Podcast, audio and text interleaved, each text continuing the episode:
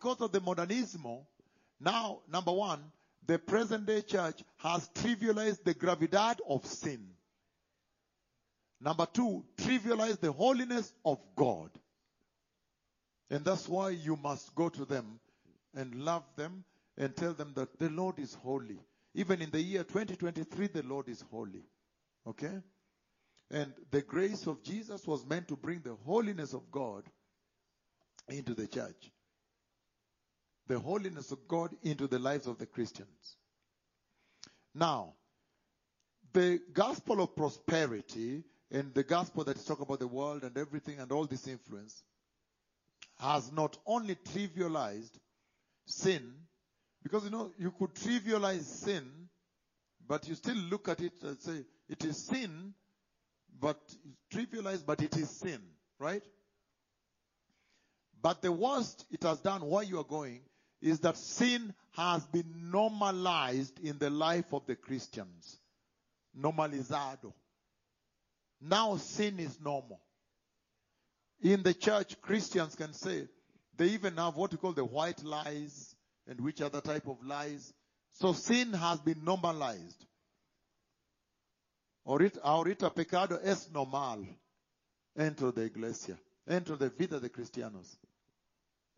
That is the tragedy why you must go and love them with the message of restoration and tell them, no, you cannot normalize sin. Sin, look at this now. Oh, let me explain to you here. Sin is toxic. The toxicity of sin, look at this now. We don't have time to read it, but I'll just explain it. The toxicity of sin is this. Look at this now.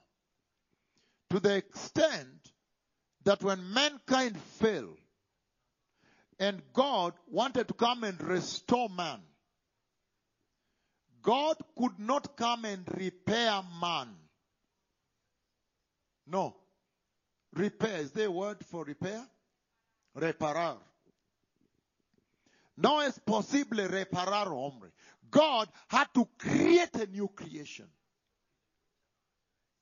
The toxicity of sin. Sin is toxic. The toxicity of sin is so deadly, dreadful, to the extent that when sin came to the earth, cuando pecado entrado en la when sin came to the earth, God had to create a new earth. This one is contaminado. Don't trivial, don't normalize sin. What the church today has done is very dangerous, very deadly, very dreadful. They have number one, trivialized the gravidad of sin. Number two, normaliza pecado, my Lord. How? How? When God himself could not repair you. If you read the book of Second Corinthians, chapter 5, he had to make you a new creation. Yeah, he could not repair. And Jesus had to come and die complete for sin. And God had to create a new heaven and a new earth. If you look at this heaven, the current heaven, look at this now. Because of sin, sometimes when the angels are coming before the Lord, then when you check, you find Satan has stood there also. And Satan is, what are you doing here? Where are you from? I've been roaming around. Have you tried my servant Job? Not yet. He comes. But in the new heaven, Satan will not be there. Are we together? That is just the, how toxic, how toxic sin is. So the present day church has trivialized the toxicity of sin, the dangers of sin. Not knowing that the toxicity of sin is unbelievable. God has to get rid of this earth and create a new earth because of the toxicity of sin. Even the present day church has gone ahead and normalized. Sin has become normal. No. Sin is toxic. Look at this now. If you want to understand the peligro, the dangers of sin, when you read Isaiah 53, then you understand the gravity of sin. God Himself had to come from heaven and come and die. So when you look at the cross, look at me now. When you look at the cross, then you understand the deadliness of sin. Deadliness of sin. But if you throw out the message of the cross, how then will you know the deadliness of sin? You're, but when you preach the cross and the blood, you are able to understand that sin is very deadly, such that Jesus had to die for sin. So when you look at the, the, the, the cross, you fear the consequences of sin. The consequences of sin. That's why you must go back to them and tell them that the original blueprint for the church is to preach the cross and the blood. And that's why when the Lord Jesus met me, when he meet, the few times he has come to meet me, the first thing he shows a nail pierce. Nail pierce. The other time in the throne, he showed the blood, slain blood flowing. That you may understand the consequences of sin. The glorious Son of God himself had to come and die. So you are going to the church. You are going to the nations. Why? Because they have attempted to trivialize sin. Tell them, no, no, no, that's an error. Don't worry, you've committed it for a long time, but now let us be right. Time is over. Right? That's an error. We must now bring back the gravity of sin to the church. That's why you are going to restore the church in your respective countries. You are going to bring back the gravity of sin to the church. Number two, you're going to bring back the gravity of the holiness of God to the church. That God is holy. Are we together? That is your role, right? And that's why God is sending you. And the gospel they have, which normalizes sin, you're going to tell them, leave that. Let's go to the gospel of the cross of Jesus, the blood of Jesus, the holiness of Jesus, repentance and righteousness and fear of God and reverencia and wisdom, right? You're going to tell them that.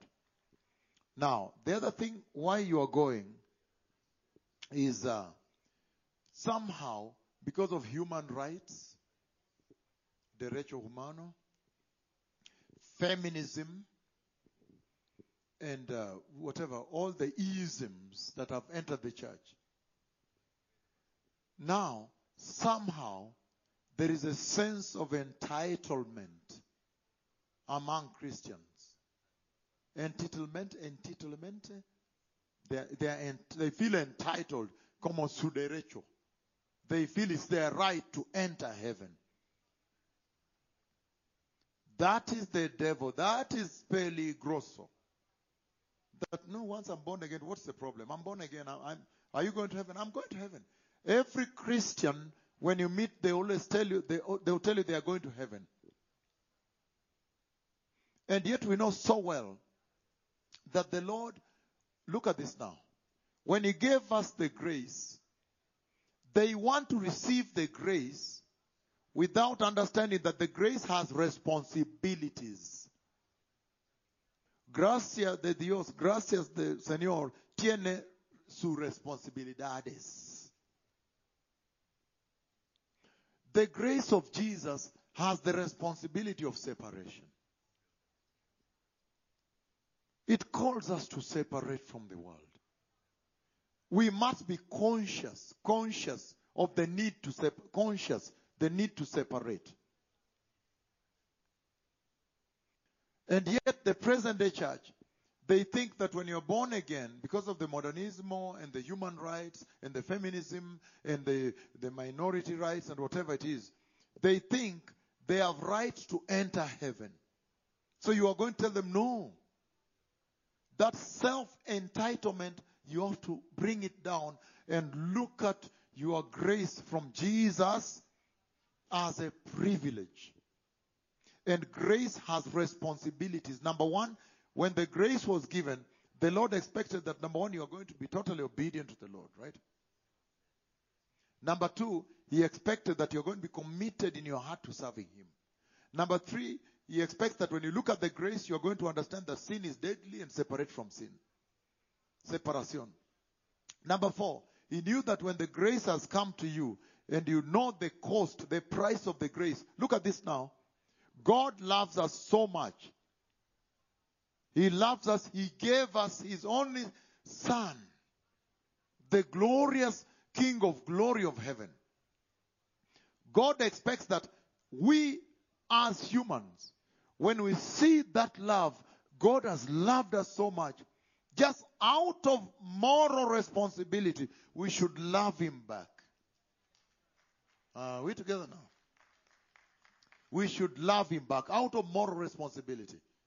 And loving Him back, when you love somebody, you always find out what are the things that will annoy that person. Is there a word for annoy in Spanish? Molestar, yes, and and uh, and uh, yeah. What are the things that will annoy that person? God loves us. He comes half. He comes all the way to love us. He expects that at least we should also now make our part and move towards Him and love Him because He has done what is unthinkable. He has brought now the darling of glory, the King of glory to die for us. Just out of moral responsibility. When we think about the cost of salvation, we should automatically surrender everything sinful and love God. He expects that from us. But the present day church, they are now self-entitled. They are self-entitled about heaven. That's why you are going to them, tell them, please, the self-entitlement, put it away, don't worry. Grace is privilege. Number two, God has given us responsibilities in the grace. Number three, the grace of God did not mean now God is not holy anymore. Because the present day church operates as though when they receive the grace, it means God is not holy anymore. Now God does not care about holiness. No. God is holy. Eternally holy. In fact, the grace of God, which portrays the cross, should really tell us that God is very, very holy. Another reason you're going to them is because they don't believe that God judges. But you are going to tell them that the cross of Jesus is literally the judgment of God. The judgment of God. The cross of Jesus is the testimony that the Lord judges sin. Are we together? That's why you are going to them. They think that they're entitled and that when they receive the grace, because there is this notion, a notion that says that once you receive the grace, you don't have to do anything. Yeah, you don't have to do anything. And they say they say it's a finished job. It's a finished job. Okay, that's true. Because if you read the book of Romans chapter 8 that we read, verse 30 on glorification, he is speaking in past tense. Past tense. Again, let me just repeat this for translations. It is true that the grace of Jesus is a finished job. It is true. Trabajo caminó. Uh. Trabajo terminó. It is true. Because cuando tú lees, cuando tú lees the book of Romans, Romano capítulo 8, versículo 30, él habla como terminó. Glorificación de hombre, de, de iglesia, él terminó antes. Let's read it together in past tense. Romans chapter 8. Romano capítulo 8. Versículo 30. Romans chapter 8 verse 30. Hallelujah. I'm going to stop this so I can release this 4 o'clock. I can release the people going to the airport now. I mean going to, so they can go grab a meal. Romans chapter 8 verse 30 says the following. And those God predi- predestined, predestined. You see, predestined. Already, antes. Yeah. Those God predetermined, predetermined. This predestined is predetermined, meaning before creation. Predetermined their destination. Predetermined their destination. He also called, past tense. And those he called, he justified, past tense. And then he glorified, past tense. So, it is true that your grace and salvation is a finished job. However, the reason he's speaking like that is okay, no, I rather get to my Bible. The reason he's speaking like that, predetermined, predestined, is because before creation he already set up the plan for redemption. But glorification and all this is a future event. Event of the futura. And so, tiene responsabilidades. There is responsibility for a Christian. That when you just look at the cost of salvation, then you say, I know. Even me, I have to. The Lord expects you to understand and say, even me, I just have to love the Lord. Hallelujah. And be very careful. Let no one lie to you that no, there is security of salvation. Security of salvation. Because I have read, I've read for you in the course of these days, the book of Hebrews chapter 6 verses 4 to 6, warning about the abuse of the grace. I have read Hebrews chapter 10, 26 to 31, warning about the abuse of the grace. I have also read the book of 2 Peter chapter 2, 19 to 22, warning about the abuse of the grace. Are we together? And so, you see very clearly the Lord saying in those scriptures, when you look at the credentials of the church in Hebrews chapter 6, for example, that is muy, muy alto. They have seen the grace. They have received the Holy Spirit. They have received Don Celestial. They have perceived and tasted, prova, tasted the powers of the coming age. That is a very high credential of the church. They have received the Holy Spirit, condon celestial, meaning they are born again. They are inside the church. But he says, if they fall away, it is down. It is impossible to bring them back to repentance. That is very serious. And that's why the sense of entitlement in the church, you have to go and correct it. You have to tell them no. Let us perceive the grace as a privilege of God. It's not our right. And if you're given something that's a privilege, you handle it with honor and fear and respecting God for it, right? Let me just run through because time is not on our side. Let me run through this. So, God is just. You have to take to them that. That God is just, God is holy, and that God judges sin. That's why you're going to them. And that He judged during Adam and Eve, during Noah's floods, Sodom and Gomorrah. He judged Judah. He judged the northern kingdom. And that God will judge sin again. That's why you are going to tell them. And then that God is fair. He gives a fair warning and a fair counsel.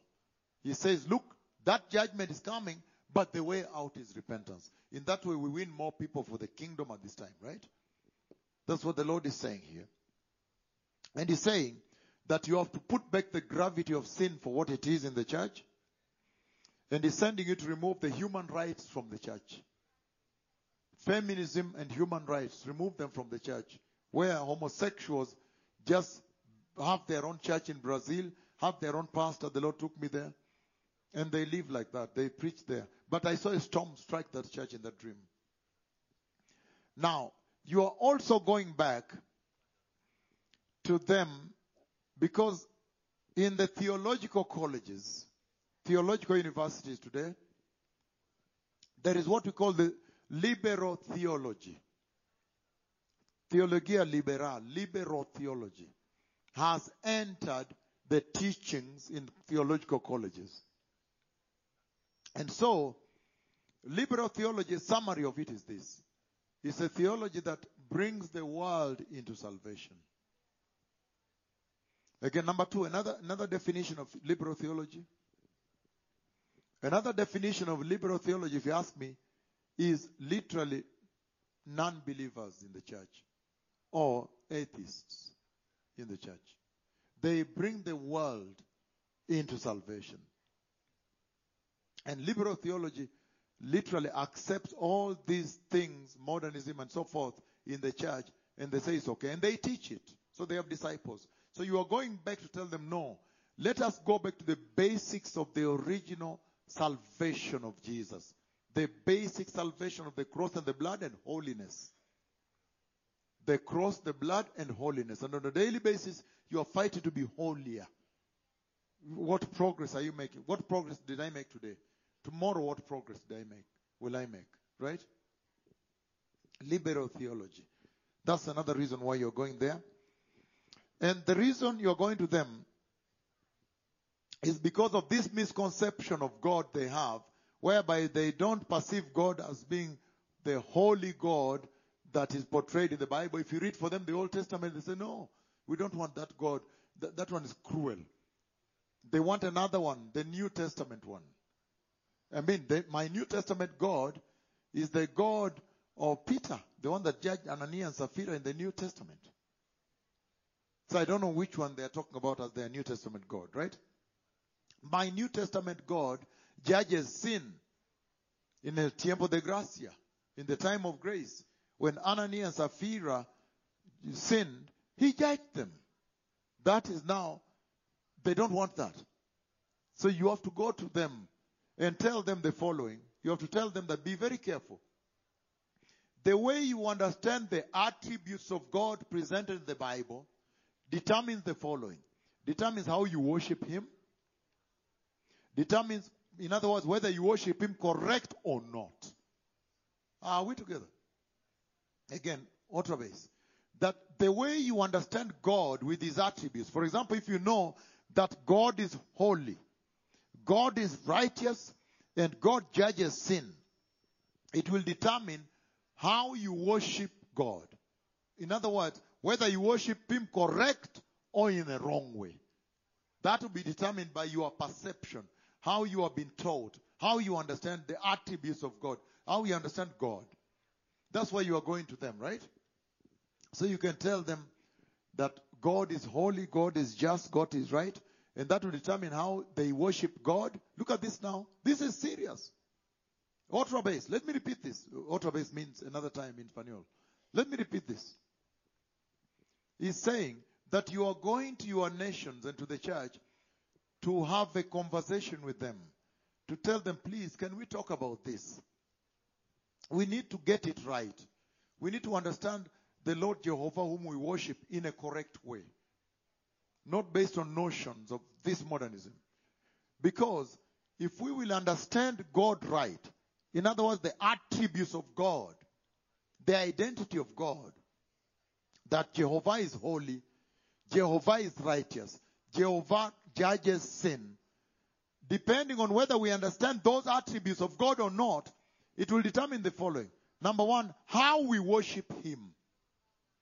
Whether and how we worship means whether worship correct or wrong.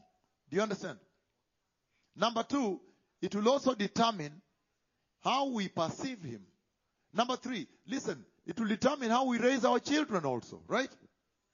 Either in God fearing way or not. Number four, it will determine how we walk with Christ. Number five, it will determine our destino, destination, please. That is serious. That is very serious. That if we don't understand that God is holy, our destination will be hell. It is serious.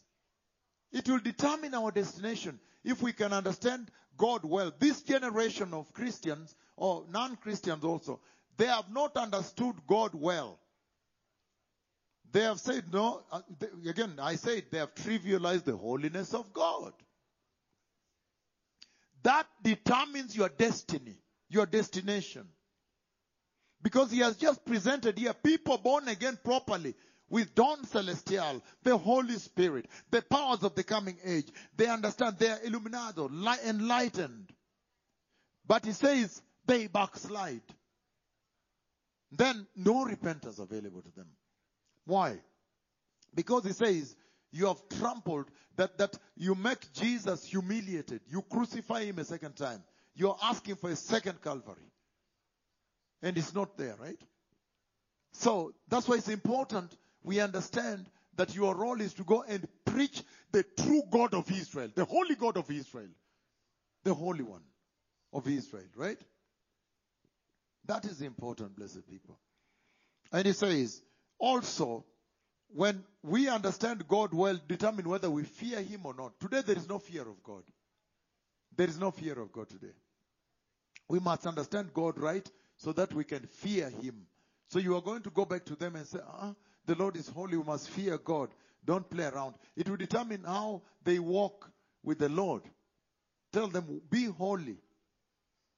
It will determine how, like I said, raise their families and also their destination, whether they live holy or not, you know, whether they honor the cross or not. All these things are going to be determined by how they understand the God of Israel that we serve and love, right? Now, you are also going to them because this generation, because of liberalism, and because of, uh, let, let me tell you something. Let me tell you something.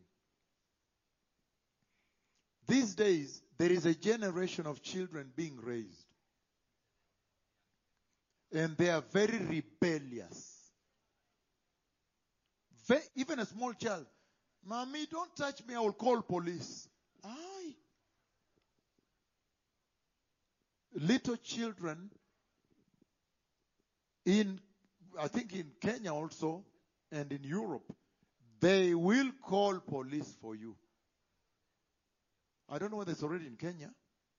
It's already in Kenya. Little children call police. Mommy is beating me. that is a tragedy. Yeah. Because the parents of you, of your age, they really helped you. They restrained you. A few years ago, there are things you could not do in the church or in the family. But over time has been accepted, tolerated, begin tolerated, then accepted, and then celebrated. For example, a few years ago, there is no way, first of all, your daughters did not have phones. They didn't even have phones, right? But if they had a phone, okay, if they didn't have a phone and you are going through, you have taken her bag from school and you're going through her books and you meet a love letter from a boyfriend, that was a tragedy. There would be a tribunal in that home that night, right? So you understand, they were trying to instill some sense of morality. Morality. If the father was going through her books and she's not around and seeing how she's performing, and then he meets a love letter from a boy in the school, that do you know what the father would do? It would be a serious situation in that home. You people know, you know what I'm talking about. And in that way, your parents helped you. Be, thank you for clapping to, to the Lord and your parents. Because, because the parent would take the child, there would be a tribunal in that home at night. It would be a serious case. And then the parent would take the child, take her with the mother, and go where? To school, my Lord. And meet the headmaster and the teacher. And sort this thing out. Even the boy would be identified and brought, and his parents brought. It was gravity of sin, gravity. Gravity. Moral purity. But today, today, they can, they come and sit with a boyfriend there. In Israel, it is worse. In Israel, it's worse. In Israel, she will come and sit with her boyfriend in front of her father and they will just talk anything. It is unbelievable. And that's why you are going. Because there are things you could not do before, but they are doing it in the church today. For example, long ago people feared the house of God. They feared the house of God. Oh yes. It's a high calling to be at the pulpit. You must fear. But today you are people who don't fear. They just pocket to say, uh, they, they just joke. I mean, it's so painful, right? Today, your daughter can come with a boyfriend home. She went to study in Europe. She comes back with a boyfriend. She has come to show you her boyfriend. You're like, aye, how does what? Uh, how, how, how do you reach there? Are you trying to mock your parents? Today, your son can go study in Australia and come back with a man who is 59 year old and say he has come to show you his husband. So that's where you are going. That's where you are going. Hallelujah. Why? Because today they have removed God from their lives as the head of their lives. God has been dethroned from the life of man. Let me put it this way. The, the, church, the Christianos, Christians and this generation, they have actually declared independence from God. Yes, independence. They don't want submission. That's why you are going to them, right? That's why you are going to them. That you may bring them back to the Lord, gather them to the Lord, right? And so, if you look at the book of Isaiah, chapter 1, if you have time later, he says the ox knows its owner, the donkey. The way God created us, he expects that we should know that we have accountability to give to God. The ox knows it has to be accountable. The donkey knows it has to be accountable. That is serious. The ox knows it has an owner. The donkey knows it has an owner to give account. But this generation does not know that they have an owner. So that's why you are going to them. That they may know that Jehovah is their owner and creator. And so you are going to them because there is a rebellion against the Lord in this age, a big rebellion in the church and in the homes and in the in the in the generation. And people have literally ignored God. So you are going back to them and tell them, please don't ignore God. Don't ignore the Lord, please. You need the Lord, okay? And you're going to them because they have stripped God of his authority. They have removed the authority of God from God. So they can even worship him, but they have not given him the bona fide authority he has. If you give him the bona fide authority he has, there are things you'll fear to touch. Before you touch anything, you'll say, eh, Will it please the Lord? Authority is on authority under you must obey. Autoridad.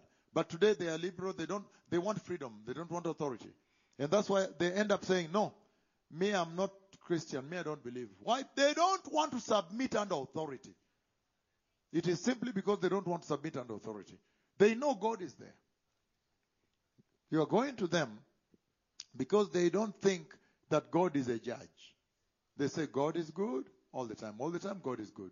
So they, don't think he's a judge. You're going to tell them that he is a judge, he judges sin, and he's the authority and ruler over their lives. And you're going to them because there is a blasphemy and abomination because people have mocked God, right? They have mocked God. They do a gay pride opened in the broad daylight as if God does not judge sin, right? They're provoker, provoking the Lord. So you must go to them. They're provoking the Lord.